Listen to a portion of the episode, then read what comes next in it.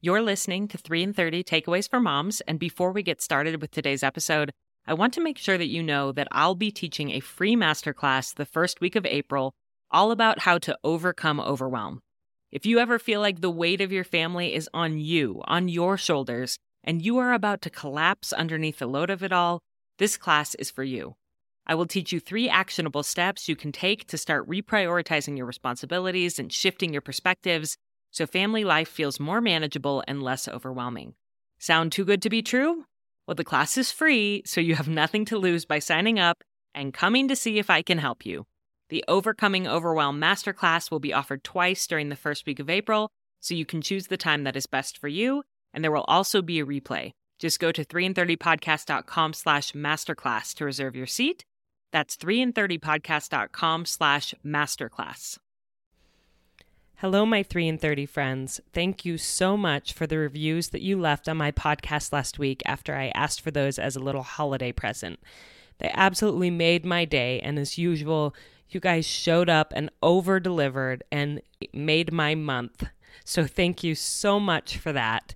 December is a busy but magical time of year, and what I want for the remaining few weeks of December is to be really present with my family and to have some quiet, still time to think about the Savior, whose birthday it is that we celebrate this time of year.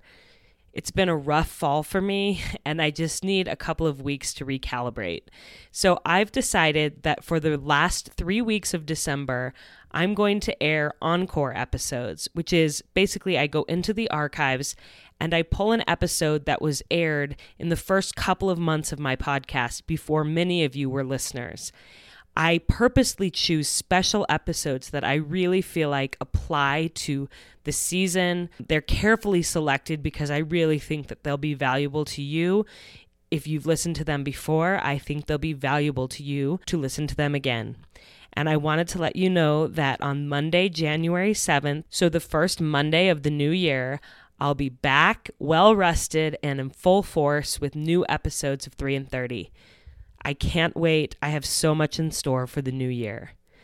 Today's encore episode was originally episode thirteen, How to Support Those Who Are Grieving, with Rachel Gaynor, who has an Instagram account called Rachel Rebuilt, where she shares so many inspiring words about motherhood and life.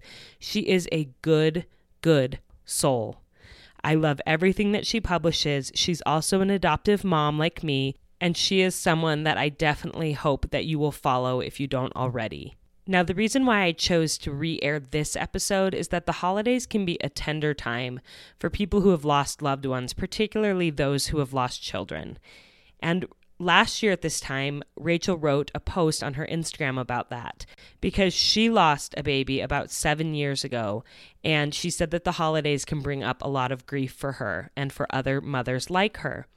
And in her post, she shared some really great tips for what we can do to support those who have lost loved ones during the holidays, but also any time of the year.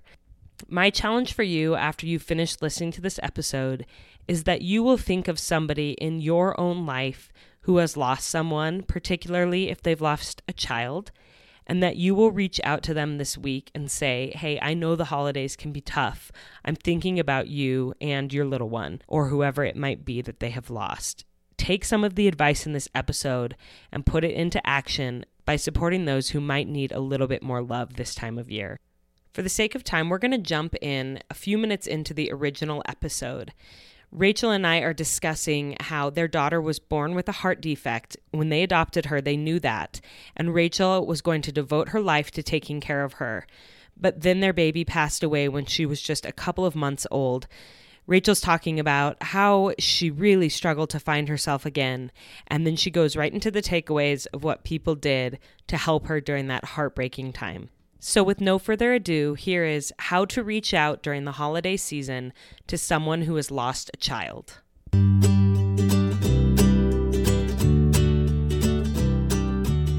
Welcome to three in thirty, a podcast for moms who want to create more meaning in motherhood. Each thirty-minute episode will feature three doable takeaways for you to try at home with your family this week. I'm your host, Rachel Nielsen. Thank you so much for being here. I was just so lost. Mm-hmm. I just felt such a sense of loss of self that um, the, the way that I usually describe it is that I felt that there were kind of two me's, and there was the me that was going about my daily life and trying to survive, and I was sort of robotic. Um, and then there was the me that was curled up in the fetal position inside my body that was just all the best things about me. And I was just so broken that that was the place that I was hiding. And um, it, it was really, I had to reconnect with the parts of me that I wanted to bring back, which took time, and I had to let go of the parts of me and the things that didn't matter to me anymore, like the approval of other people. But that really did, it was a long process for sure. So in the midst of all of that pain and grief, which I can't even imagine going through, um, what did people do for you that was that was helpful? Um, which leads us into our three takeaways. What is your first takeaway about how to support someone who has lost a loved one? Okay, so the very first thing that I would say is reach out. It doesn't matter if it's, you know, the day after it happens or you learn about it five, six months in the future. Um, just reach out and let the person know that you have heard about what's happened, that you want to express sympathy, and just show your love. And don't let a timeline scare you. I think a lot of people, they didn't reach out in the first week or they didn't make it to the funeral. And so now they feel awkward and they don't know what to say and it feels really uncomfortable. Um, but you can always say, you know, I'm sorry I didn't reach out initially, but I wanted to reach out now and just let you know I'm thinking about you. So there, it's never too late. Mm-hmm. Um, and I that can come in the form of a text message, an email, a phone call. If you see them, you know, walking down the street, if you run into them um, at your church or out, anywhere, I mean, don't confront them necessarily at a supermarket about their grief, but um, but anywhere, just extending a hand of love is always appreciated. Um, and there's a few things that I found that really go along with that. And one of those is to mention the child, or if it's not a child, the loved one by name. Um, I'm so sorry, you know, I'm so sorry to hear about Daphne. Mm-hmm. And Um, I'm so sorry to hear, you know, versus just a generic statement. But we get scared. I know that people get scared to use the name of the deceased. It can feel like a trigger, that you'll somehow trigger that person's grief. And you may. But the truth is that grief can be triggered by any number of things. And there's actually so much joy that I feel, and I know it's true for a lot of others, when someone mentions the name of your loved one, who asks you how you're feeling, um, or would you like to talk about Daphne?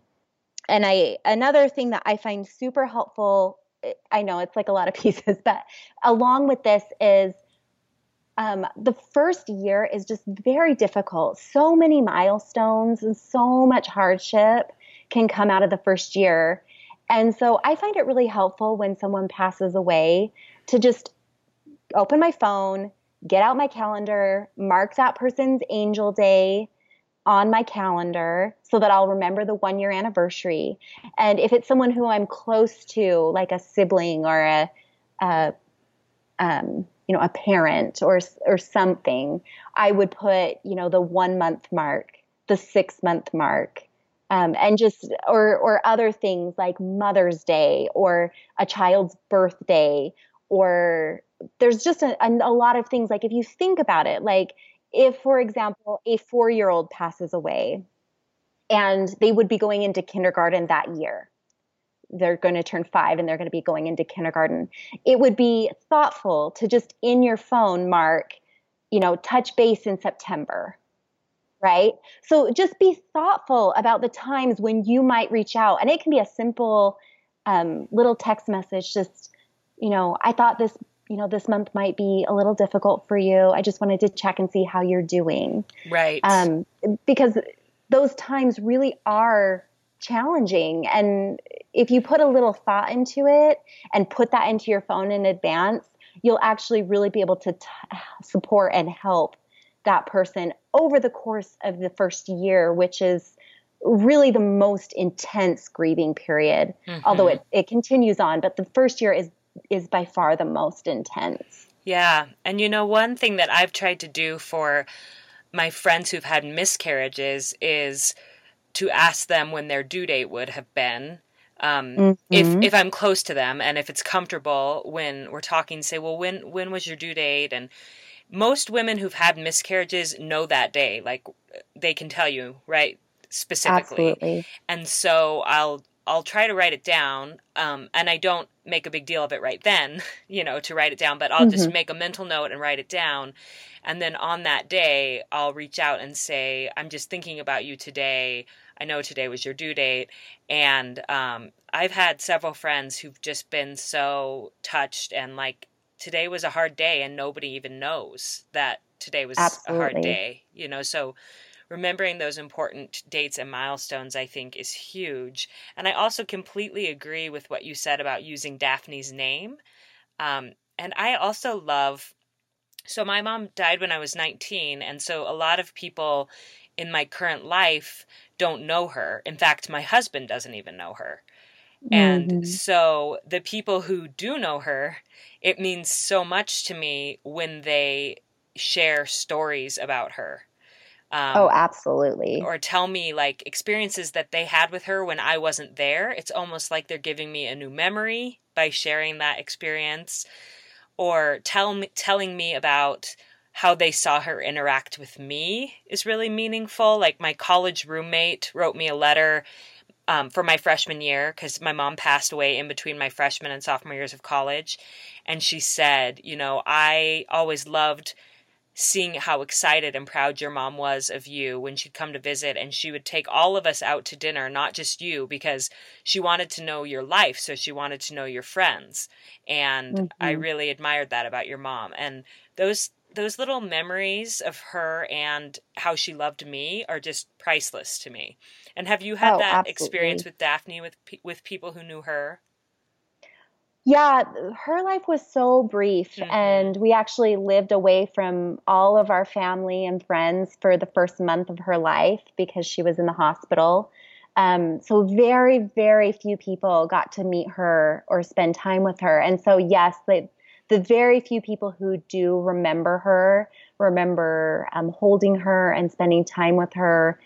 I really treasure the things that they tell me. Um, one of the things that always stands out to people is how luminous her eyes were. She had very wide, bright eyes. And, you know, a lot of babies don't focus super well and they kind of have like a glassy look when they're newborns. But Daphne was not that way. She looked alert and clear and made eye contact right from the beginning. Um, and people would always just talk about how it felt like she was like looking right into your soul and that she knew you and that she was very wise. Like she was a very old soul. And it's this, I got that same story from so many people. And so it just brought so much clarity and joy to me because that's how I saw her. And it was so, it was so, um, it just wonderful to feel that that was reinforced by other people yeah. who had spent time with her. Yes, it definitely. And, and now even her life was brief, but I speak about her a lot, mm-hmm. um, through my Instagram, um, public speaking, other opportunities. And so when I share her story and people come back to me and talk about how sharing that story touched their heart, that also gives me that same joy that her life was brief, but it was beautiful, and we can celebrate it even now. Yeah, and it's like you're continuing to introduce her to people, even though she's gone. Mm-hmm. I know. I've just from following your Instagram, I I feel like I just I love her. Like I love the stories that you shared about her and the pictures. You're right about her eyes, and most recently you shared that experience, an experience that you had with her shortly before she passed away, where you were prompted to just be present with her and lay on a blanket with her. And I read that and I was so touched and it made me want to be a better mom. And I, so just, she continues to bless lives. Absolutely. So, and then what is your second takeaway for how we can support those who are grieving? So the second takeaway sort of builds a little bit on the first, and it's to offer a specific service. So often when someone loses a loved one, um, we express our sympathy and then we say, if there's anything I can do, let me know. Mm-hmm. Which is a very, it's a very nice gesture. But what happens when you're grieving is you, you truly can't even identify your needs.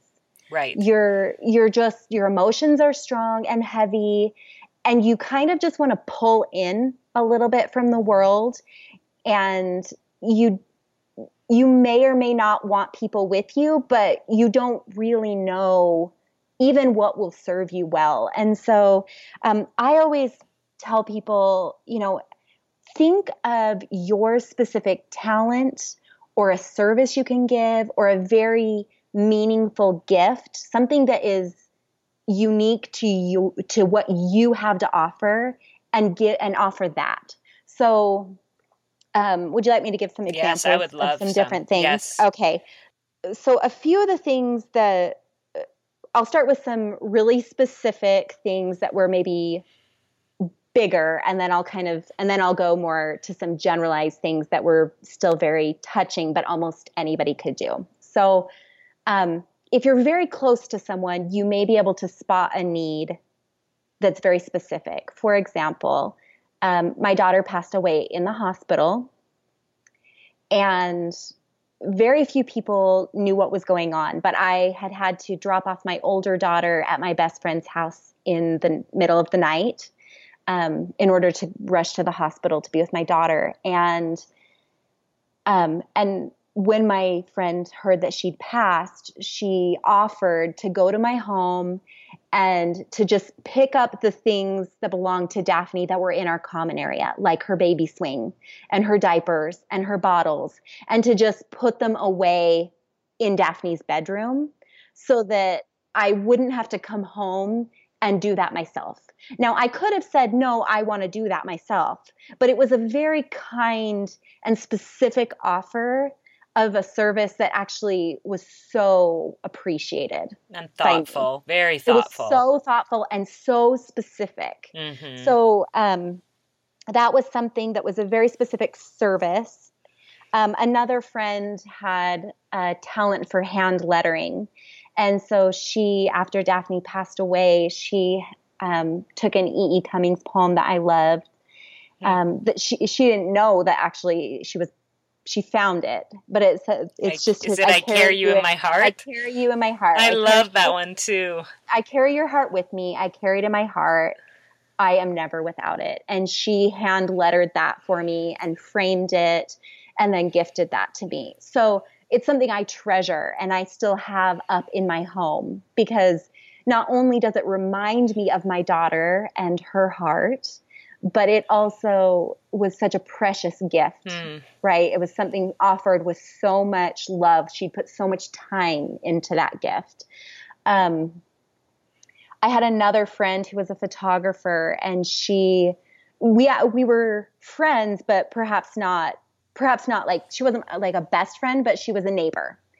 And she was a photographer, and she sent me just a text message and just said, um, I know you'll be dressing Daphne's body before the funeral. Would you like me to come take photos for you? And it was just such a kind offer, because I would have never thought of that. Right. But it was my last moments with my daughter, and she she made this offer. Um, and so it was something that was specific to her skill that she could give to me. Right. And again, you may have said no. It may have been mm-hmm. too personal, and you may not have wanted that, but um, you still would have appreciated the thoughtful offer Absolutely. Of service and made Absolutely. Out of love. I think people are so afraid they're going to say the wrong thing or offer the wrong thing. But, and that it will be offensive. Right. Mm-hmm. But if but, it's done in love, then even if the even if the person says, no, I, I don't want that, It's it's not going to be offensive. Absolutely not. I the the worst thing that happens is that I could have said, um, actually, I think we'd like to be alone. Or, and I think I even said to her, you know, let me think about that. I, I'm not sure if I feel comfortable having photos of that. And then I took a couple of days, you know, I took a couple of days, but by the time that the funeral came, I, I told her I, I would love for you to be there right. and do this for me. Yeah. So, you know, give people time to make that decision, but putting it out there, I could not have asked somebody for that. Mm. I couldn't have known, but it was such a genu- generous offer. Mm. Um, so those are some really specific kinds of things, but then a couple of more general things that people did for me that almost anybody could do. Um, there were, there was a woman who ordered me a necklace with Daphne's name on it. Mm-hmm. Right. And then she gave that to me. That's a gift that I actually give quite often, is a, a piece of jewelry with the, the child's name on it. Um, and then one, one woman down the street brought me just a basket, and it just had like puffs, tissues, and waterproof mascara in it. And just a thoughtful note about how she knew that the funeral would be difficult, and she wanted to, you know, support me through that time. Mm-hmm. And, you know, what a simple gift. But to me, even though it was a small gift, it was such a generous offer, because, again, she thought of the specific situation and she offered something specific. Yes, I love that. And I, um, people who've listened to this podcast will know that A month, about a month ago, six weeks ago, we lost my son's birth mother. So my son's adopted, mm-hmm. and um, his birth mother passed away, and it's been so hard. And um, I was also going to say that people have sent me jewelry, which I hadn't thought of before, but I have loved it. It's been so thoughtful. So on the podcast, I recorded three messages of hope for the darkest times. Mm-hmm. And I talked about Katie, and I shared three scriptures that had helped me. And I had one friend send me a necklace that had um, the word joy on it from the scripture, joy comes in the morning. And then oh, another so friend who sent me a bracelet that had the phrase beauty for ashes, which is what I talked about at Katie's funeral. And both of those gifts just meant so much to me. And so there's so many services now, like with Etsy and different things, where you can get jewelry engraved. And just as simple yeah. as the name, I love that, that you can wear her name around with you. Yes. And I had an, another friend, um, they, it was actually a couple of friends, they made a bracelet for me, and then a matching bracelet for Daphne, and she was buried with that bracelet on. I love that. So, you know, it was just just those little things that mm-hmm. help tie us to the people that we love. Right. And I did want to mention one more idea that a friend of mine had that I thought was so beautiful. Um, a friend of ours had a baby pass away who had never left the hospital. She'd been in the N I C U for five months, and then she passed away. Mm-hmm. And um, so they'd never really had a family picture taken with their other daughter. Uh, they'd had a, they'd had a couple informal taken in the N I C U with all four of them, but and one of my friends suggested that we get a drawing done, one of those custom drawings of their family. Yeah. And um, I actually know a lady who does a great job with those, and she drew a portrait. So we gave her a fa- we gave her a family picture of them, the three of them, and then we gave her a picture of their baby, and she added the baby, and it, it turned out so beautiful, and they loved it, and it's framed in their home. And I thought, what a, you know, creative, sensitive, thoughtful gift that my friend suggested. So I thought Absolutely. That was a great one. And then what is your third takeaway? So the third thing um, that I always want to remind people is just to be sensitive, just speak with sensitivity, and also be sensitive to the reactions of, of the person who's grieving. Um, we don't always know what will trigger someone's emotions. Sometimes we say nothing because we're so scared of triggering those emotions, but we don't want to, we don't necessarily want to tiptoe. Like I said, like it's good to ask how someone is doing. It's good to mention the deceased by name. Um, but if by chance there's a strong reaction, it's also good to, instead of getting offended, like, well, I don't know why she's reacting so strongly. It's been six months or, um, to just understand that those reactions can't always be controlled. And it can go a long way to just, you know, let the dust settle and just reach out and just say, I am so sorry. I had no idea that that would trigger something. And, you know, just some simple examples of things that I've had in, happen in my life. Um, one thing that that's always sensitive is just anytime someone asks me, how many children do you have? Right. Um, and it's such an innocent question, right? Like, we ask that of people all the time when we're getting to know people. And I, I didn't know how to answer. Mm-hmm. It took me a long time. I always felt that whatever I said was just unclear. You know, either I would say, you know, now I have, I have five. So I'd say I'd ha- I have five. And then people would see me with four children and they'd be really confused.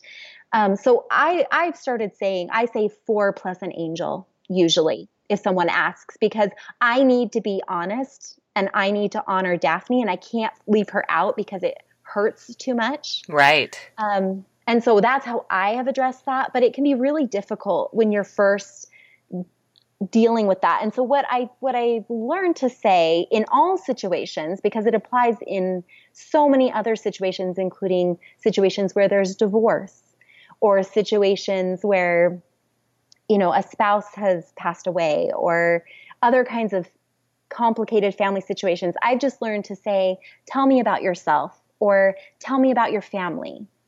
Um, everyone has a family, whether that's their parental family or their children or even just their community, right? Mm-hmm. Um, so those two, those two phrases work a little bit more generically, and I've used those more, and I think it helps to allow people to tell you as much as they want to tell you. Right. And um, I feel like that is a huge light bulb that I got from you as we discussed and prepared for this podcast, when you said just that switch from how many children do you have to instead saying, tell me about your family. I'm like, yes, because I, I've struggled with that too, because several times I've asked someone, how many children do you have? And they've answered that they've lost a child, and They they kind of stumble over their words, and then I don't know if I should ask more about that or if they don't want to talk about it. And so it creates a situation where I'm hoping that I haven't put them in an awkward place, but I'm feeling right. awkward.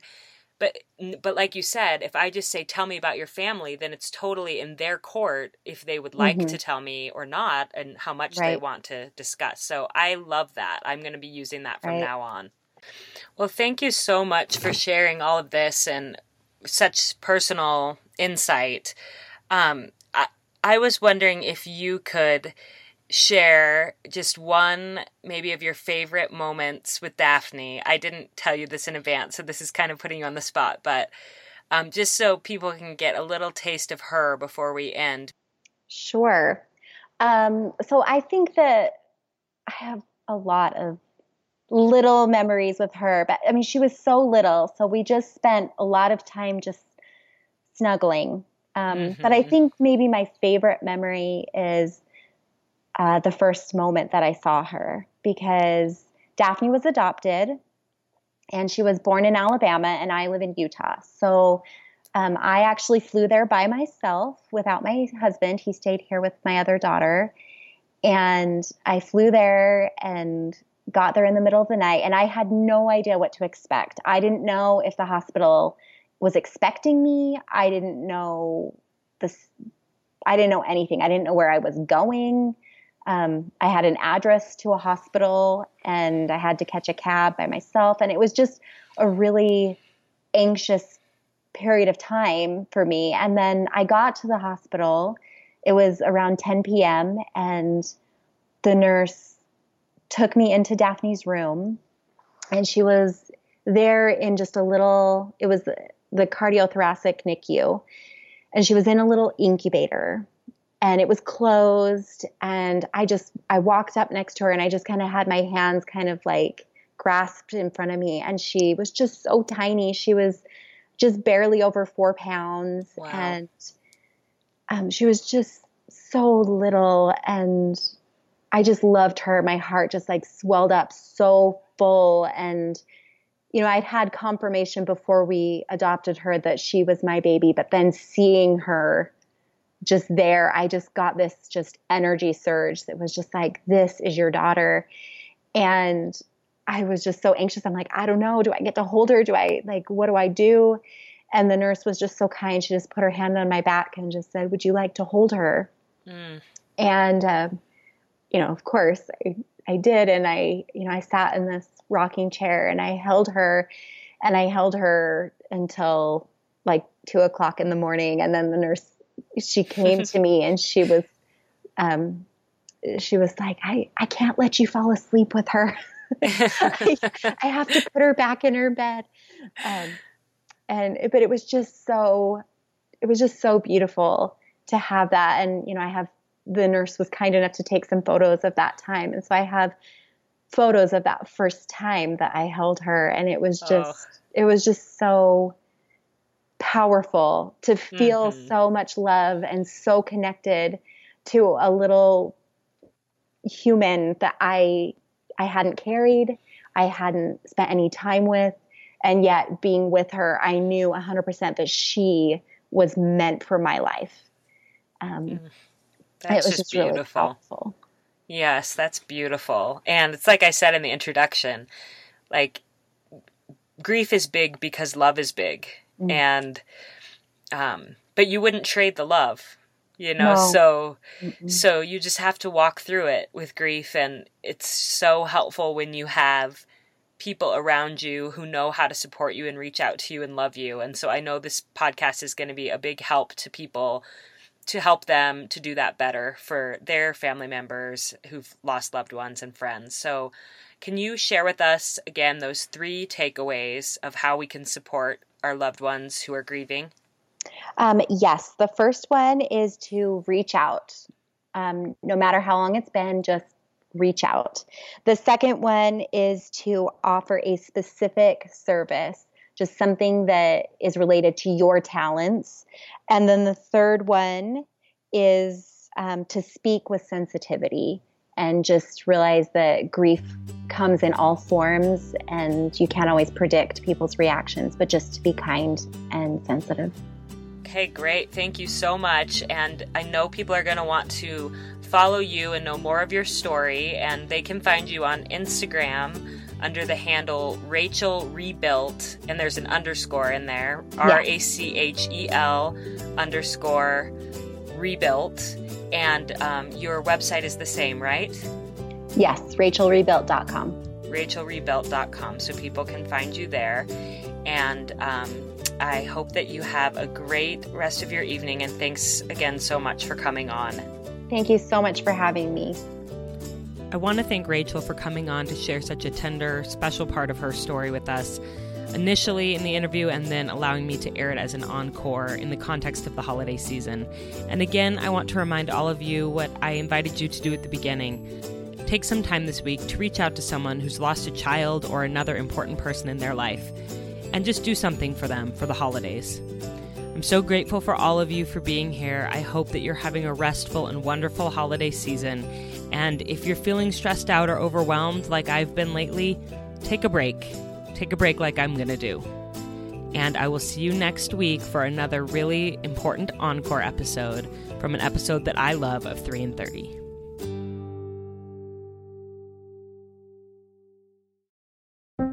Hi, I'm Monica Packer, the host of About Progress. You know, it seems like most personal development advice out there is made up of all or nothing extremes designed for perfect robots. Instead, About Progress makes progress practical for real women leading real lives. Can you really transform your life outside of perfectionism? Yes. Here you'll learn how to do something and grow in ways that stick. Listen to About Progress on iHeartRadio app, Apple Podcasts, Spotify, or wherever you get your podcasts.